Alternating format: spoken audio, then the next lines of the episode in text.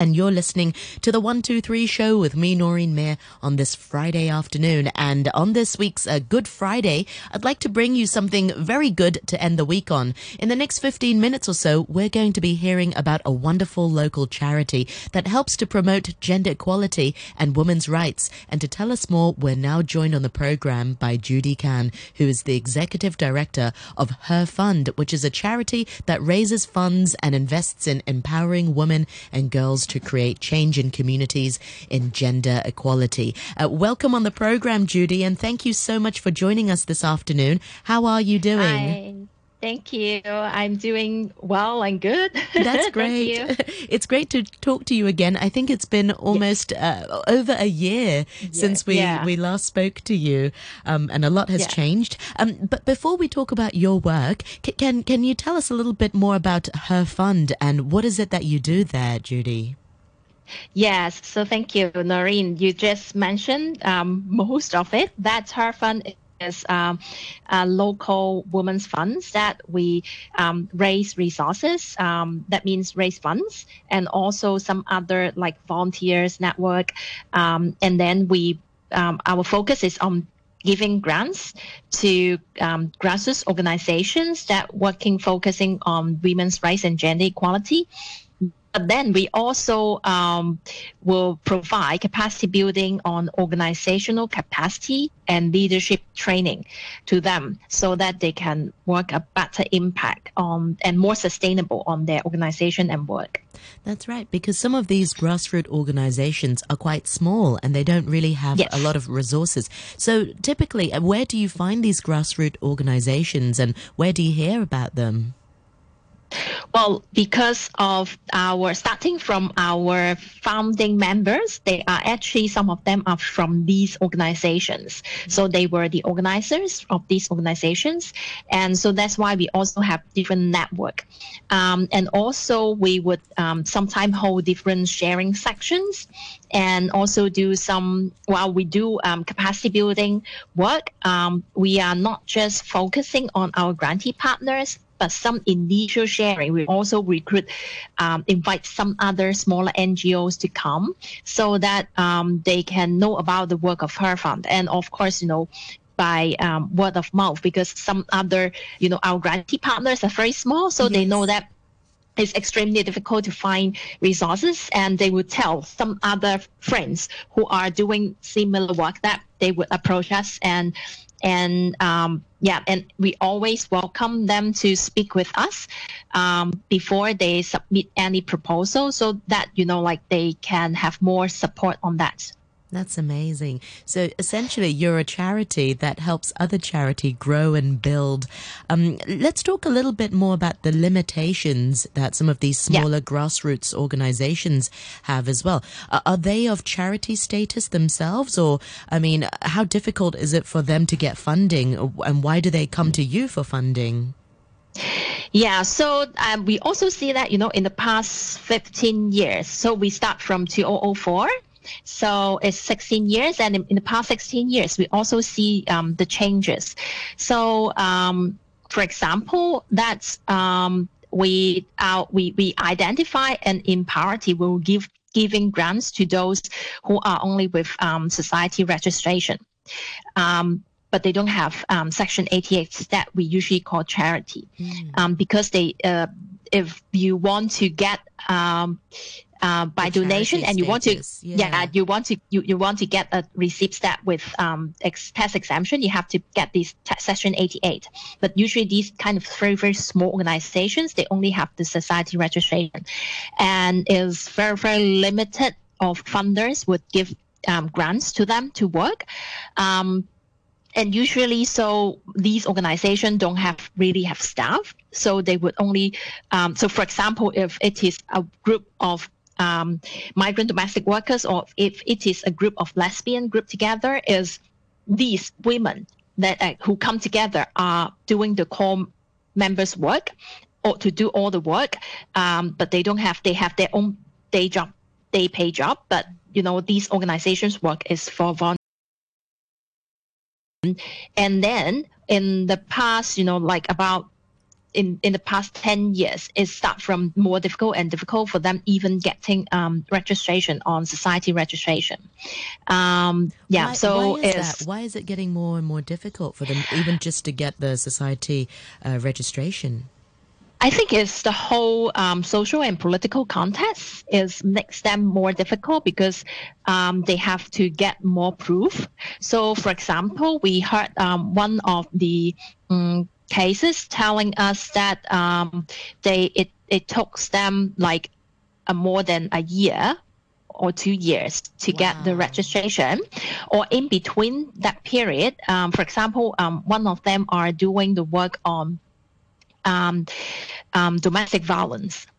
So because they need to do the registration through the police force, so they may need some proof. And in the past, usually, you know, they don't have to be um, the workers that who work with um, for example, domestic violence, um, their day job could be different. So, for example, they can be a researcher or they can be like um, other NGO workers or they can be working in banks. But now they would ask for more proof to see if they are really working on something.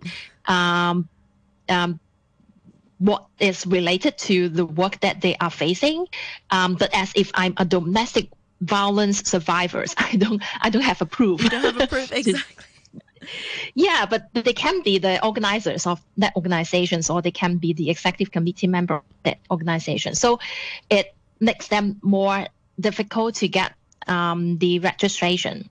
Yeah. So um, and even they have the registration because of the you know the global money laundering system, it makes them extremely difficult to open a bank account. So um, yeah, so the, the whole process makes them, you know, like they they they have a lot of ideas. They can work. They have a pool of members. They have a pool of beneficiaries that is in need, but they don't have resources or they can't apply for any funding to um, do their work. Wow. Um, so, can you also give us some examples of projects that you've funded in the past and projects, initiatives that Her Fund has helped out on? So just to give our listeners an idea of the types of uh, projects that you've worked on. Sure. So, um, for example, in the I think um, especially in the past one year, um, there are quite a number of um, projects that working um, related to cyber violence gender-based cyber violence. So, you know, like the younger generation would love you know they they always go online to do cyber bullying, you know like yes. uh, to go yeah yeah bullying work um, or they they yes they have you know image based violence so this is one of the work that um, there are um, quite a number of um, different um, groups that are doing the cyber the work on prevention um, the cyber violence and also hope that group together of these um, women who who face these kind of cyber violence can come together to, you know, um, to have some mutual support and also um, to do more education uh, around. Because sometimes, you know, people don't realize that they did it. Um, they think that it is just, you know, it's a common thing online. Yeah. Yeah, yeah, but they don't know that it's actually it hurts the others. Um, and and because of this COVID nineteen, we also um, start to support a little bit more on um, um, digital gap of um, the grassroots women that um, they actually quite many of them tell us that you know like I think it's a common issues that we heard from the news that many carers, for example, I'm the same as well. So we we need to work, but at the same time we work from home, so uh, we have to be a carer. Um, and even for the grassroots women, they have to quit their job to take care of all the kids who are only stay at home, and they face the issue of mental health. So the organizations. Um, um, because right now the organizations cannot really provide in-person support as well. So what they can do is, um, you know, like for example, doing uh, um, uh, video exercise virtually, yes. yeah, video, but they need data access Yes. to do all these and they want to chat with friends or other women so that they don't feel alone and these these all needs resources so that they can such a digital access yeah gap, like you said, because some of these women who maybe have to quit their job to look after their children face these anxieties and, and mental health issues, but then they don't really know how to u- use, um, Yes. uh, you know, certain gadgets to get online to get the help that they need. Yeah, so that's why you know, like uh, in the community, there are actually a lot of um, these women who face a similar situation that they can support each other. They can teach each other how to use this um, um, um, digital equipment or software, but they don't have resources. Um, for example, even just simple as simple as accessing the mm, um, Internet the data, yeah, the internet, yeah. So, um, and the other thing is that um, we also see there are, are, you know, like yesterday we heard a lot of news about migrant domestic workers That's who are being infected. So we also they also told us that you know it's migrant domestic workers. They told us that um, because quite many of them can't leave Hong Kong, even they finish their contract, and they have to f- be forcing to stay in Hong Kong. So um, to wait until the day that there is flights to fly back to their country.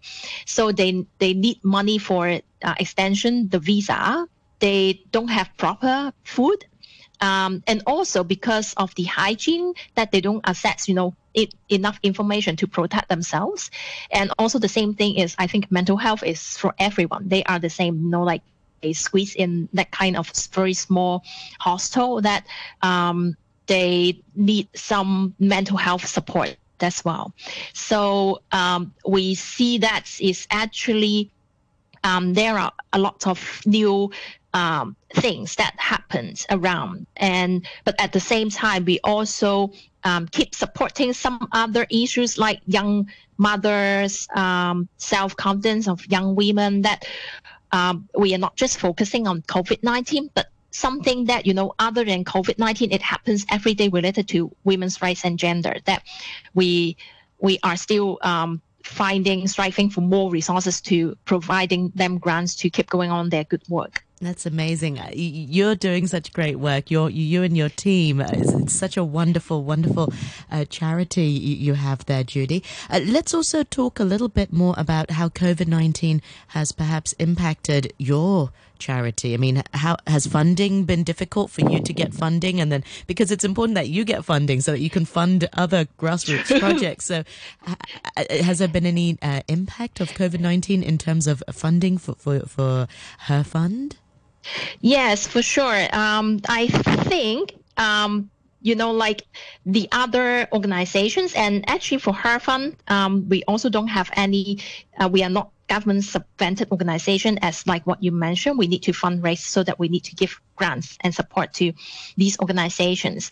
So local fundraising is something start from the very beginning that we were very headache because we don't know when it stopped and how we can do that. Um, if we want to do it online, how we can do it, and also the economic restrictions also um, changing the way of um, people give, and we all needs to um, we all we need all this information and then and then digest on how we can do it, and we also see that um, you know like I'm I'm not just you know working for her fund ourselves. I'm also joining the other 11 um, local NGOs, um, a group of women leaders that um, group together to form an NGO task force that um, um, advocating um, a better and continuous funding support from private foundations, corporate foundations, so that we see that, you know, other than immediate needs, it also, you know, like the next two years is very important that we because many NGOs don't have reserve. So as um, if we cannot fundraise for now, uh, we cannot fundraise for next year. So we don't have enough resources to keep going on the work. Um, That's such an interesting point that you raised. Uh, You know, I, I was having this discussion with Victoria Otero about restricted funding. A lot of the times Yes. when you ask for funding, say from a big donor, from, from a corporate, from a bank, for example, their you know, relatively charitable. But when they give you, when they give a charity funding, often it's restricted. They, you have to say how you're going to use it for certain projects and it's within that time frame that you have to use it. But you're saying that that actually may not work, especially given the current climate, you know, there are no other activities going on how can that funding be used for uh, for another time and, and used for different projects?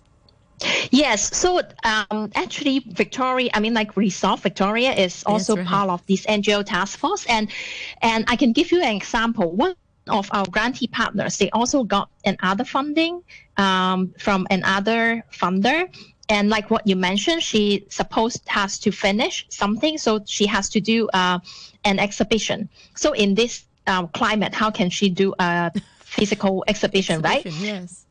Yeah, but then um, the funder didn't call them to change anything, and they can't change anything. They have to do the exhibition, so they can't do it. So what they do, they right now um, all their photos. Uh, this is a photo exhibition.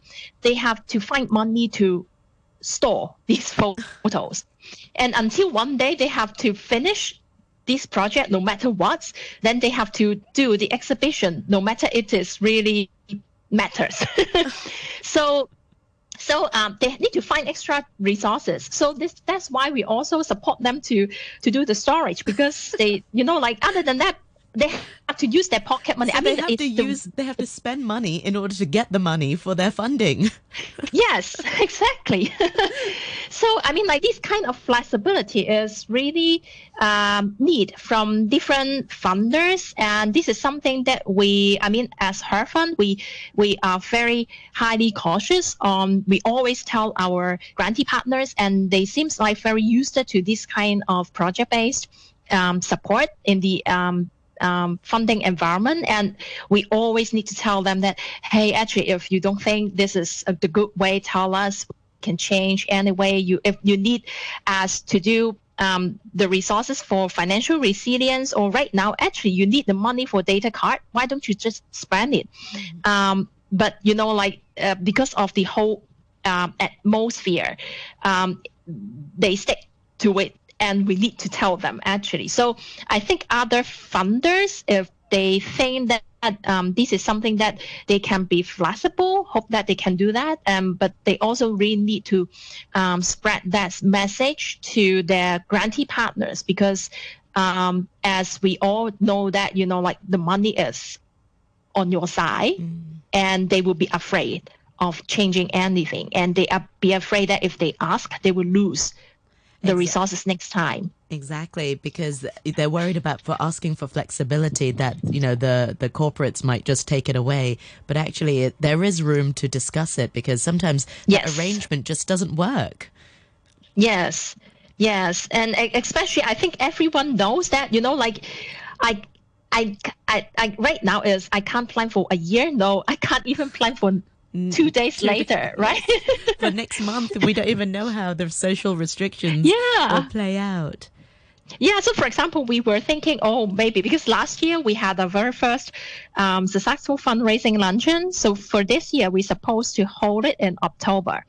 So in the middle of March, we still think that maybe we can do that. Um, but then in May, we think that oh, probably we need to move in November. And few last week, we decided that no, this year we can't hold it because I think I don't. We don't think that you know um, any corporate would do this kind of sponsorship at this moment because no one knows if it can be really um, being held yeah. in person. Yeah. Or you could do something virtual, virtually, like a virtual lunch or something. And I know other organizations. I think the Women's Foundation did a virtual lunch as well. So yeah, there's so this room for that sort of um, maneuver. Yes, so this is something that um, we are also designing to changing our strategy. But you know, like um, we also need to try some different new ways, and we are also very happy that you know, like uh, at this moment, we also have different persons um, to come to support us. So, for example, um, Jody. So I think yes, last week we had Jody last week because thank you to you, Judy. You introduced us. Uh, you know, Jody. We had Jody on last week with the uh, pay it forward, pay out, uh, pay out uh, cash uh, pay it forward Give cash back. yeah, sorry. Yeah. Uh, campaign. Yeah, uh, yeah, yeah. So that one is actually very helpful. Um, other than her, we also have another KOL that um, she wants to. She is actually doing it, um, um, doing a photo book um, to talk about um, women's rights or im- women's image, um, and they would also, um, you know, a lot, uh, um, fundraise for for us um, using selling that photo book. So I think, um, yeah, other than other than we we have all, a lot of restriction. We also need to collaborate with different parties, um, so that you know, like um, we we we we can still do some fundraising in this period of time. But it is actually um, much much more difficult. Yeah, it sounds really hard. But what can we do to support her fund? Um, can you tell our listeners where we can go to support your work? Because this is a great opportunity where when you support one charity, it actually benefits a lot of different uh, communities in the city. Uh, you know, you, you work with migrant workers, you work with uh, local grassroots uh, women and girls as well. So how can our listeners support uh, her fund? Where can we go to, Judy? Yeah, so I think for the um, very um, handy one is at least to come to our Facebook page and Instagram or LinkedIn to help to like, share our posts and invite your friends to do the same. Um, as said, that um, we need um, resources, we need money so that we can give more grants to our grantee, to the smaller local organizations. Um, so um, please also spread the news, donate to us. Um, you can donate through our website, but also you can donate through um, Pay Our Give Back. So they probably do another few weeks. Um, so um, yeah, so these are the um, small things that you know you can help to support. And as like what you mentioned, you know, like your hundred dollar is not just supporting her fund, but you know supporting a lot of different kinds of um, marginalized women in Hong Kong. Excellent. Judy, thank you so much for your time uh, this week, and I look forward to catching up with you another time. And for our listeners, do go to uh, Her Fund's uh, Facebook page and Instagram, and the handles are Her Fund. And of course, you can also visit them on their website and donate. Dig deep into your pocket, and this way you'll be able to help uh, lots of women and girls in uh, marginalized communities in our city. Uh, many thanks for your time uh, today, Judy. Thank you so much, Noreen. and I look forward to chatting with you next time. Thank you, very too. much. Me too, me too. Thank Bye. you, everyone. Bye.